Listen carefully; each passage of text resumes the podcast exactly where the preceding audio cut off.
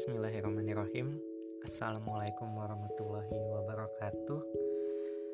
Selamat datang teman-teman Di podcast kali ini.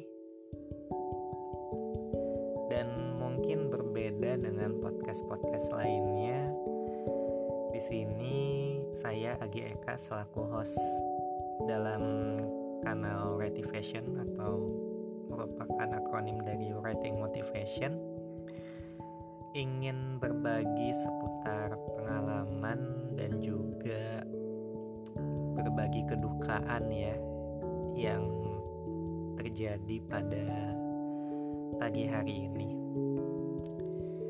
Jadi tadi pagi ini hari Minggu ya 19 Juli 2020 awalnya pagi ini mungkin menjadi pagi yang biasa saja gitu. Saya bangun tidur, mengerjakan beberapa hal, menyiapkan acara dari teman saya yang hari ini mau tampil sharing di acara bincang pustaka atau yang sekarang dikenal dengan sebutan literasi MKFM Bandung. Dan saya sama sekali tidak ada pikiran bahwa akan ada sesuatu pada hari ini. Lalu berita itu datang di salah satu grup yang saya ikuti. Ada yang bertanya apakah kabar duka itu betul? Hah, kabar yang mana? pikir saya.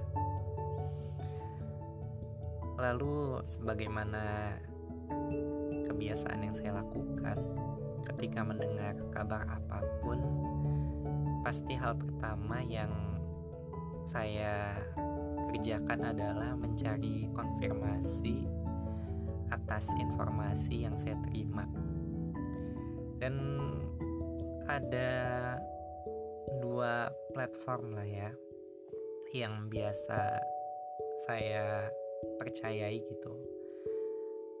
Yang pertama itu adalah Twitter. Nggak tahu kenapa kalau ada berita apa pun pasti biasanya mampir duluan ke Twitter. Dan dalam waktu beberapa saat berita-berita tersebut biasanya langsung viral dan mudah ditemukan. Terutama ya dari akun-akun terpercaya ya tentunya. Baik itu dari kalangan penulis, media dan sebagainya. Lalu yang kedua saya coba mengetik uh, kata kunci tertentu di Google dan biasanya media itu sangat cepat ya kerjanya di era digital seperti ini. Maka ketika ada beberapa orang yang mengiyakan berita duka tersebut, lalu berbagai grup literasi yang saya ikuti juga mulai ramai. Saya akhirnya mencoba menerima kenyataan bahwa salah satu penyair kita, penyair asal Indonesia yang mungkin salah satu yang paling senior gitu ya, guru besar di Universitas Indonesia, Fakultas Ilmu Budaya, Sastra Indonesia, seseorang yang kita kenal dengan kearifannya menyulap sajak-sajak yang berasal dari alam, hujan, dan lainnya. Hari ini harus kita lepaskan Eyang Sapardi Djoko Damono.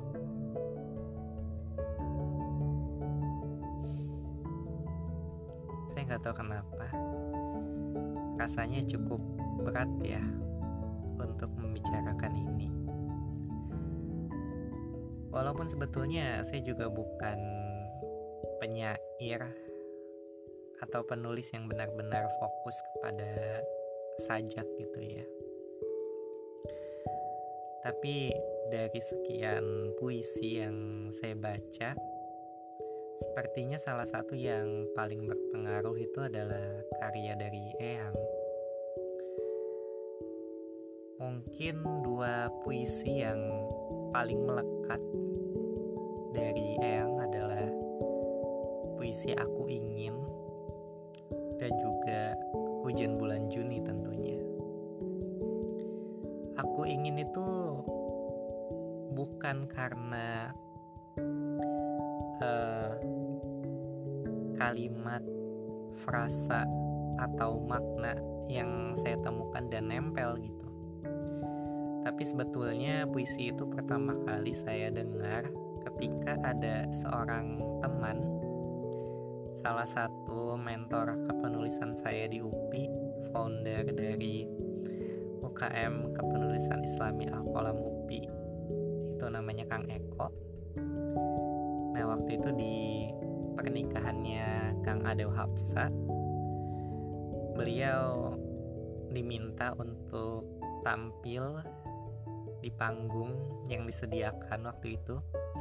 Jadi memang konsep panggungnya itu kayak uh, saweran lagu lah ya siapa pun boleh maju tampil dan menyanyikan lagu baik milik mereka ciptaan mereka atau lagu-lagu lainnya Nah waktu itu Kang Eko menyanyikan musikalisasi puisi dari Aku Ingin. Saya masih ingat banget gitu ya, bahkan saya ada rekamannya di laptop. Nadanya itu enak banget dan langsung nempel di benak saya, walaupun waktu itu kayaknya salah satu musikalisasi puisi paling singkat yang pernah saya dengar. Karena memang dasarnya juga kan cuma ada dua paragraf ya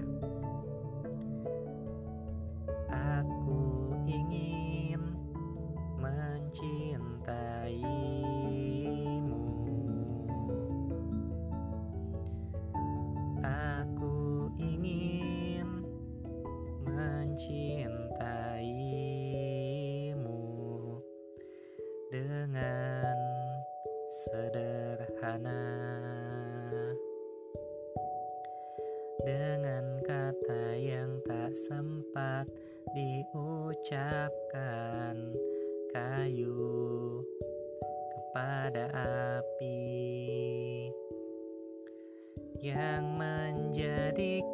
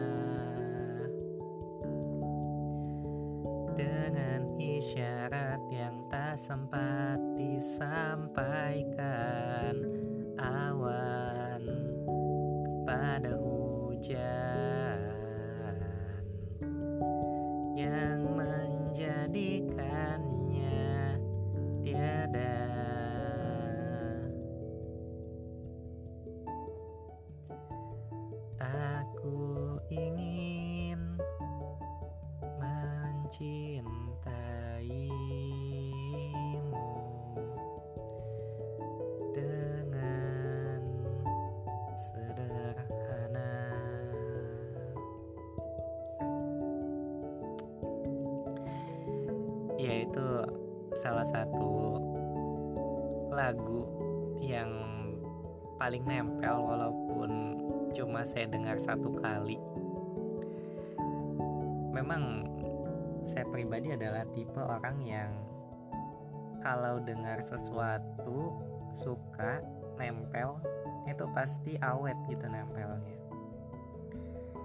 Nah musikalisasi puisi tadi juga salah satu yang bikin saya penasaran dengan karya Eyang Sapardi dan itu bisa kita temukan dalam kumpulan puisi Hujan Bulan Juni. Akhirnya waktu itu dalam suatu kesempatan saya bisa membaca buku Hujan Bulan Juni. Gak tahu kenapa ya, walaupun bukunya juga gak terlalu tebel, kayaknya puisinya juga cuma seratusan halaman gitu paling banyak. Dan itu bisa ngalahin kecepatan saya membaca buku-buku novel yang tebelnya 500-600 halaman. Sedalam itu gitu ya. Makanya dulu kan saya pernah dengar dari siapa ya Mansur gitu atau ada temen yang ngomong waktu itu. Oh dari ini Rahma. Rahma Nur Amalia. Jadi Rama itu salah satu adik tingkat saya di UPI kami satu UKM di Alkolam. Dan di YouTube waktu itu kami pernah berkolaborasi membuat video tentang cara menikmati puisi ada satu bagian di mana saya bertanya kenapa ya kok harga buku puisi itu mahal? Kan kalau kita lihat puisi itu kecil tipis gitu. Beberapa mungkin ada yang hardcover tapi kan harganya lumayan gitu. Nah waktu itu Rahma e, berpendapat sebetulnya puisi itu sama kayak novel cuma bedanya puisi adalah semacam novel yang dipadatkan. Kalau di novel kita bisa mendayu-dayu membuat satu adegan sampai berhalaman.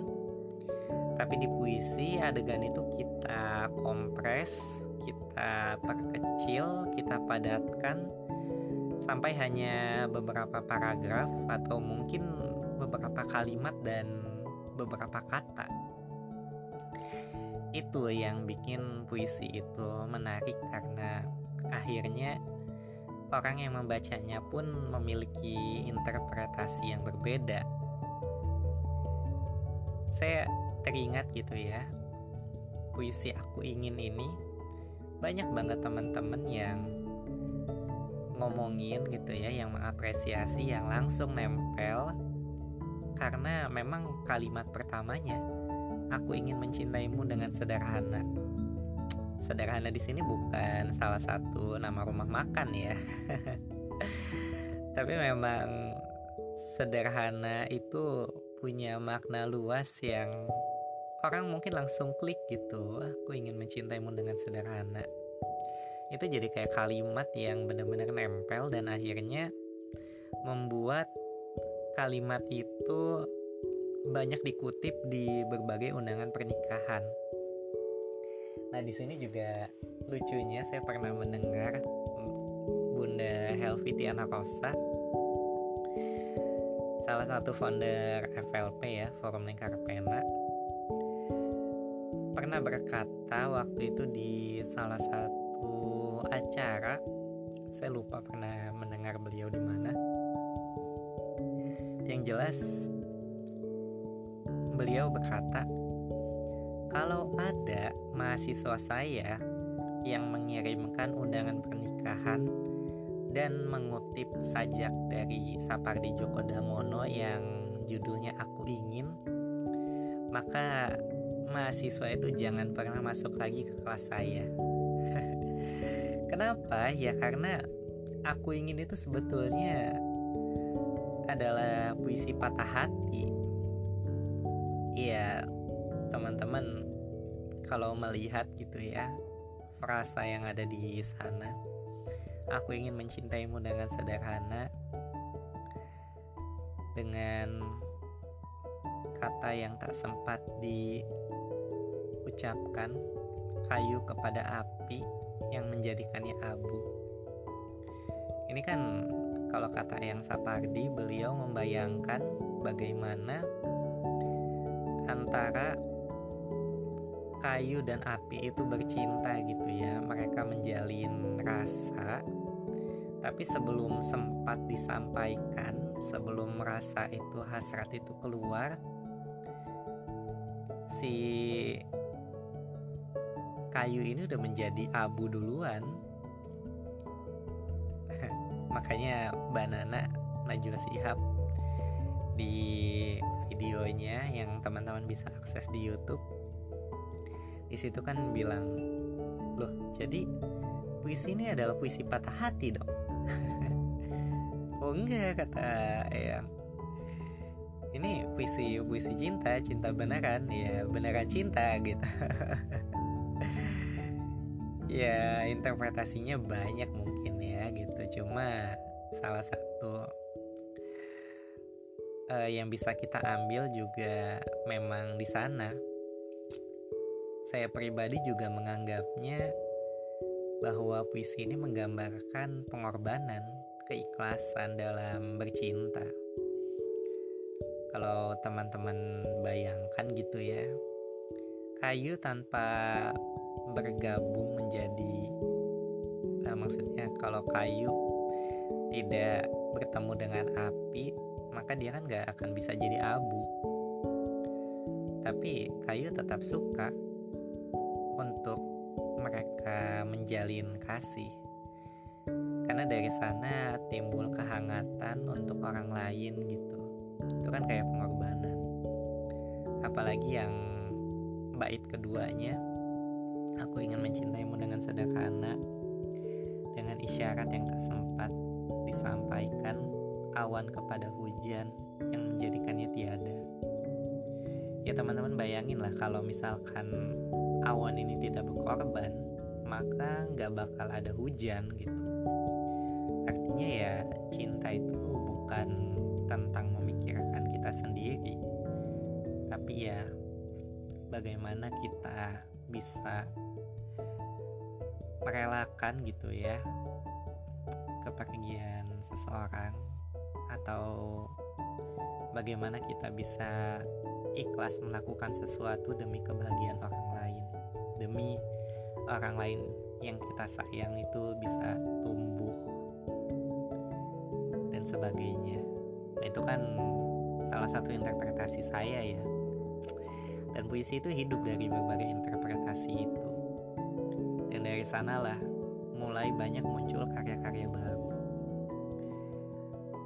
Kalau yang saya baca sendiri ada dua karya yang benar-benar nempel di otak saya yang menurut saya merupakan karya yang terbangun gitu ya terjalin dengan benang merah dari karyanya Eyang Sapardi. Salah duanya itu yang pertama adalah bukunya Kang Azhar Nurun Ala yang merupakan buku kedua ya. Buku kedua yang beliau tulis sekaligus novel pertama yang beliau terbitkan. Jadi beliau di sana dalam novel itu judulnya itu adalah bentar kok saya lupa ya? Kang Azan Nurun Ala uh, pernah menulis novel yang sebetulnya ini udah cetak ulang berkali-kali ya. Ini adalah salah satu buku yang sangat disukai juga oleh teman saya yang bernama Muhammad Irfan Ilmi dan kayaknya ini buku pertama yang membuat saya tertarik gitu dengan Kang Azan Nurun Ala. Judul bukunya itu adalah Tuhan Maha Romantis. Nah ini bercerita tentang Rijal yang merupakan mahasiswa sastra Indonesia di UI dia merupakan mahasiswa baru kemudian di sana dia ketemu sama seorang kakak tingkat perempuan namanya Anissa Larasati dan mereka di sana saling berinteraksi gitu ya berkoneksi. Salah satunya ketika si Rijal ini mengikuti UKM lah ya komunitas gitu yang namanya lampu jalan. Dan di pertemuan itu Rijal dan Anissa berbagi interpretasi mereka tentang sebuah puisi dari Sapardi Djoko Damono yang berjudul Hujan Bulan Juni. Dan itu yang menjadi awal dari kisah mereka. Bagaimana puisi itu interpretasi dari keduanya menggambarkan hal-hal yang tidak terungkap secara langsung tapi tersirat gitu itu menurut saya menarik banget sih sampai saya jadi penasaran emang hujan bulan Juni itu seperti apa sih bukunya. Dan teman-teman nanti bisa menemukan makna yang disampaikan oleh Rijal dan Anissa ini di buku sequelnya ya. Judulnya Konspirasi Semesta. Duologi itu menurut saya cukup worth it ya untuk dibaca. Apalagi yang buat saya sangat terkesan adalah bagaimana melalui perantara buku ini Kang Azhar itu punya modal gitu ya untuk menikah. Bisa dibilang beliau jadi salah satu tolak ukur saya gitu ya. Karena beliau merupakan penulis penuh waktu. Beliau hidup dari menulis ketemu jodohnya juga dari dunia kepenulisan ini maksudnya ya kalau beliau tidak menuliskan kisah ini mungkin tidak akan ada Azhar Nurun Ala dan cerita-ceritanya. Buku-buku beliau itu banyak berasal dari pengalaman, kisah nyata, dan lainnya.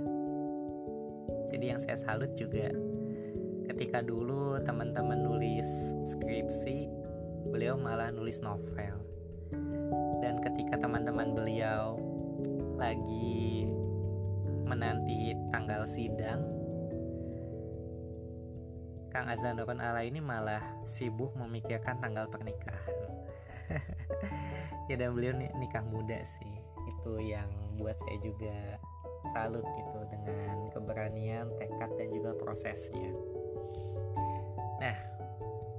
Itu sekilas tentang Kang Azan Nurun Ala dan bagaimana hujan bulan Juni mewarnai novelnya ya. Lalu yang kedua adalah karya dari Fatpa Depi yang judulnya Jodoh. Dalam jodoh ini juga ada banyak hal gitu ya yang merupakan interpretasi dari buku Hujan Bulan Juni. Teman-teman nanti bisa baca ya bukunya dan menemukan banyak kutipan dari sajak-sajaknya Eyang Sapardi di sana dan keduanya merupakan salah dua penulis yang waktu itu saya kagumi dan hormati sampai sekarang. Makanya ketika karya dari Eyang ini menjadi salah satu ciri dari mereka yang paling saya ingat, kemudian entah mungkin ya dari alam bawah sadar saya kemudian membuat saya juga pernah menulis beberapa puisi yang inspirasinya dari sana. Jadi kalau teman-teman baca gitu ya puisi-puisinya Eyang Sapardi kan sebetulnya Eyang Sapardi itu banyak menggunakan repetisi ya pengulangan dalam bait-baitnya. Kalau misalkan tadi aku ingin itu kan dua bait yang awalnya merupakan aku ingin ya kalimatnya sama kemudian kata-kata di bawahnya itu merupakan berbagai metafora yang beliau pilih simbol gitu ya yang merupakan levelnya itu meningkat gitu. Dari kayu dan api kemudian menjadi awan dan hujan. Yang salutnya itu beliau cuma menuliskan puisinya itu hanya dalam waktu 15 menit. Hebat sekali gitu ya memang kadang puisi itu ya sekali lewat aja gitu. Tek, oh ini keren nih gitu. Beliau langsung tulis lewat kertas gitu ya dan kemudian mengirimkannya dimuat di koran sore yang kemudian mulai naik melejit dikenal banyak orang setelah ada musikalisasi puisi dari Ari Reda. Yaitu teman-teman juga bisa cek ya di YouTube bagaimana musikalisasi puisi itu bagus sekali gitu dibawakan oleh Ari Reda nah pola yang sama juga berlaku di hujan bulan Juni ya.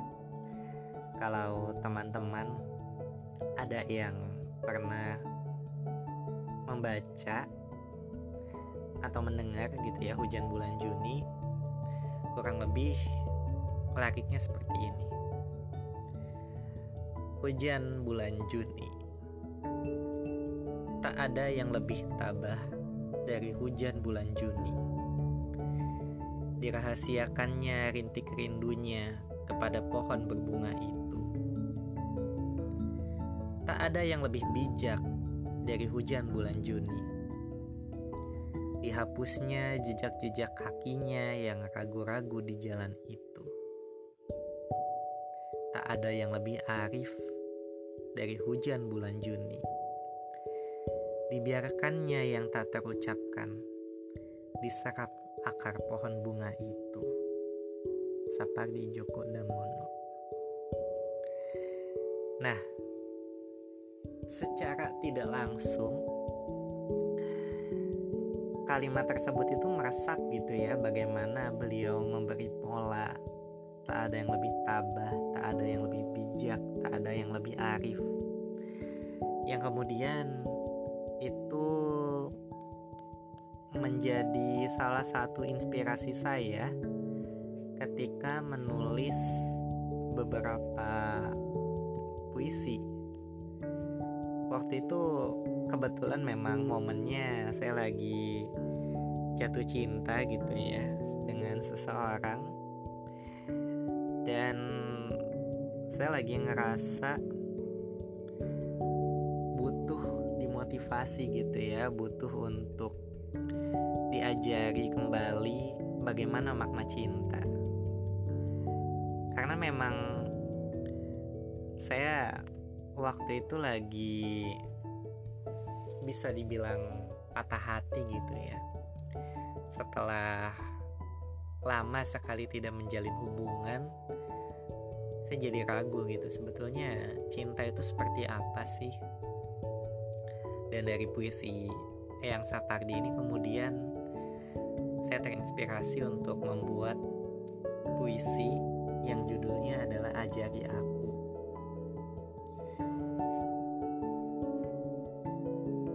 puisi ini dibuat sudah cukup lama ya, 4 tahun yang lalu. Kurang lebih isinya seperti ini. Ajari aku oleh Muhammad Ginajar Eka Arli. Ajari aku mengeja karena aku tertatih merangkai namamu dalam ucapanku. Ajari aku berjalan karena aku membisu, dia membatu kala kita bertemu.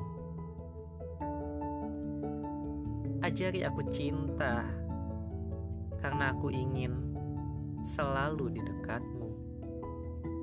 Berbagi suka, duka, canda, dan tawa.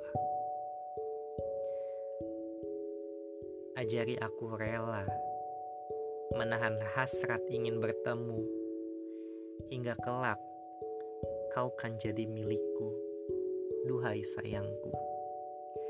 dalam rindu 28 April 2016 ya bisa teman-teman lihat ya bagaimana pengaruh hujan bulan Juni dalam puisi itu yang membuat saya bertingkat gitu kan menyusunnya kata demi kata mencari simbol yang tepat dan itu saya coba kembali ketika saya membuat puisi keduanya.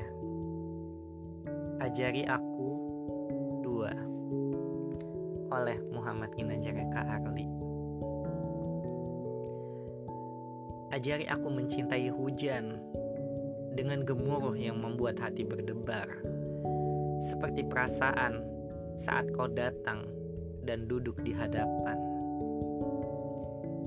Ajari aku mencintai hujan dengan kilat yang menyambar-nyambar, membuat flashback akan kenangan tentang dirimu yang telah lampau. Ajari aku mencintai hujan dengan kerimis yang turun satu-satu, membuat lembab dan basah tanah hati yang merindukanmu. Ajari aku mencintai hujan dengan keras dan derasnya badai yang akan datang. Memporak-porandakan hati dan perasaan kala menghadapi ujian kehidupan.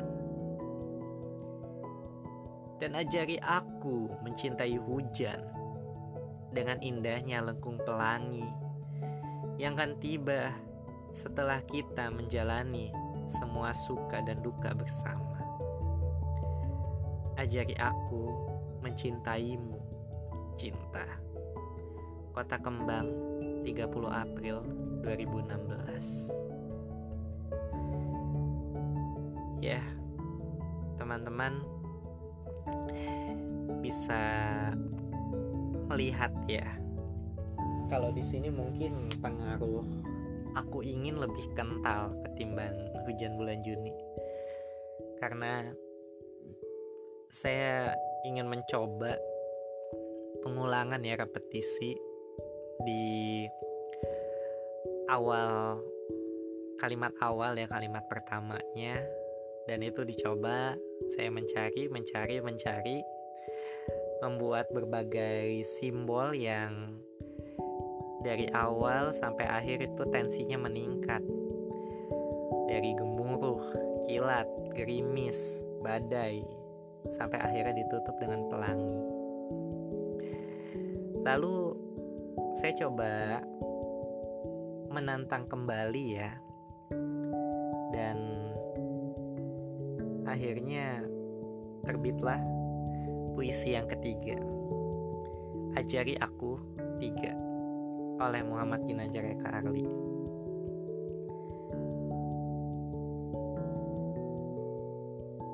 Ajari aku mencintaimu. Seperti cinta matahari kepada bunga, enggan mendekat karena ia akan binasa. Ajari aku menyayangimu, layaknya matahari dan sang rembulan, memberi sinar agar cantiknya benderang. Ajari aku mengingatmu, bak langit kepada lautan, memantulkan bias cahaya dan kekal abadi di hadapannya. Ajari aku menjagamu, seperti karang yang diterpa sang ombak, kokoh bertahan hingga ajal menjelang. Ajari aku membersamaimu, layaknya air dan rinai hujan, selalu bersama untuk menjemput pelangi senja ajari aku memperjuangkanmu. Bak pangeran dengan pedang tajamnya pergi menumpas sang naga demi menolong putri tercinta. Dan ajari aku memilikimu seperti warna pada setangkai bunga saling melengkapi dalam memberi keindahan pada dunia.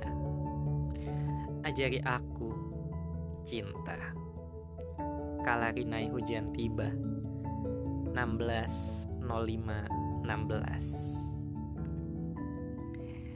Nah, puisi yang ketiga ini mungkin semacam cara saya untuk mengikhlaskan gitu ya saya ngerasa sebagai seorang lelaki, sebagai seorang pencinta, ya kita tidak bisa memaksakan kehendak gitu ya.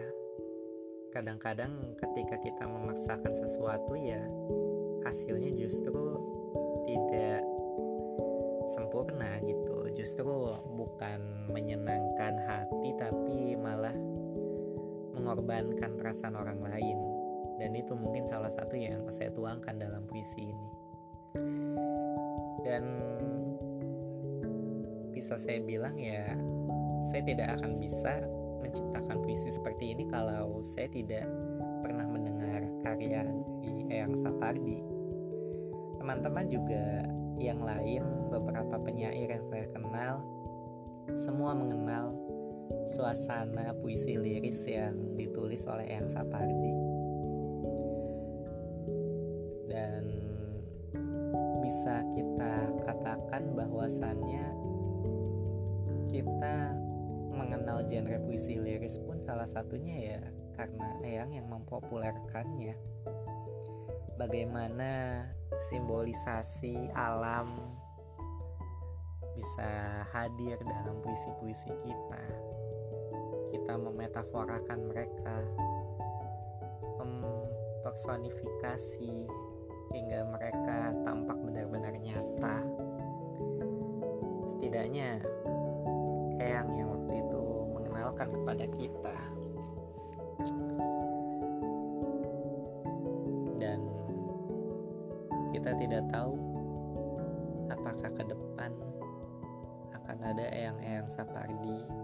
Damono selanjutnya.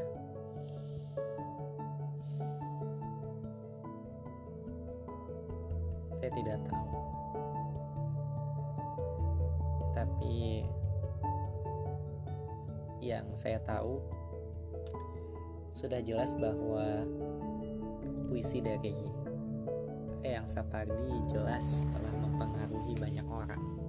Penyair-penyair muda penyair senior bagaimana beliau juga sangat produktif bahkan di usianya yang ke-80 ini salah satu anugerah terbesar bagi saya dan juga teman-teman lainnya adalah bahwa beliau tidak dihinggapi penyakit lupa. Beliau tetap produktif bahkan sampai saat-saat terakhirnya pun beliau masih bekerja, menulis, merampungkan karyanya. Dan itu yang membuat saya sangat salut sekali dengan kegigihan, kedisiplinan, dan juga usaha beliau dalam memajukan literasi di negeri ini. Ada banyak puisi beliau yang bertebaran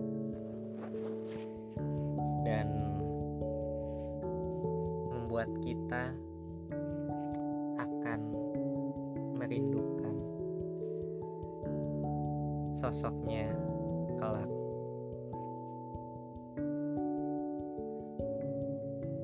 Yang banyak dikutip pada hari ini salah satunya adalah puisi berjudul pada suatu hari nanti.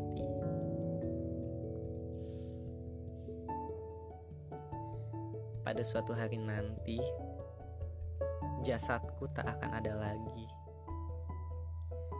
Tapi dalam bait-bait sajak ini, kau tak akan kurelakan sendiri. Pada suatu hari nanti, suaraku tak terdengar lagi. Tapi di antara larik-larik sajak ini, kau akan tetap kusiasati hari nanti, impianku pun tak dikenal lagi. Namun, di sela-sela huruf sajak ini, kau tak akan letih-letihnya ku cari.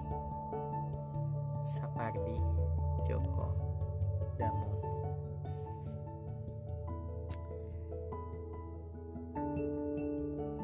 Mendengar puisi tadi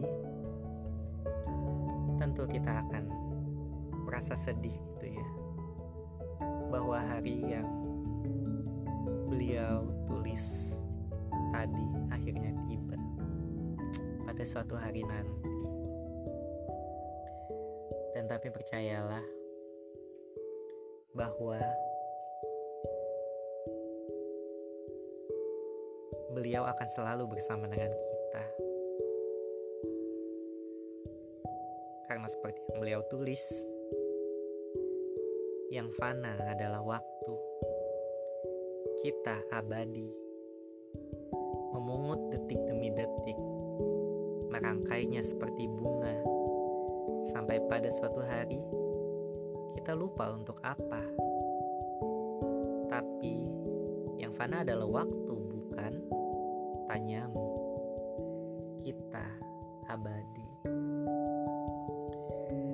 Terima kasih Eyang Sapardi Djoko Damono.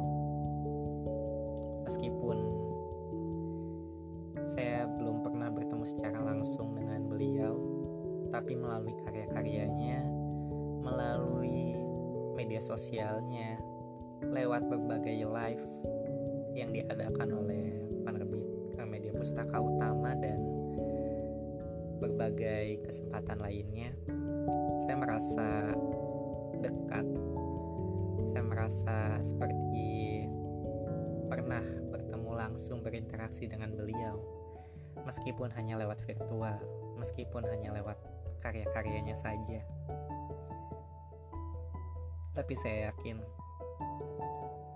beliau pun akan sangat senang ketika kita bisa merawat berbagai karya yang telah beliau hasilkan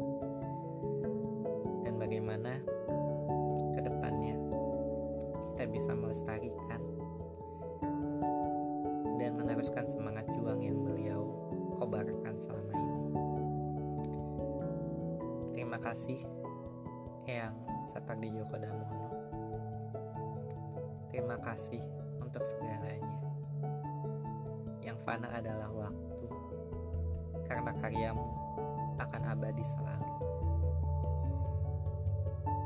Sampai bertemu di keabadian.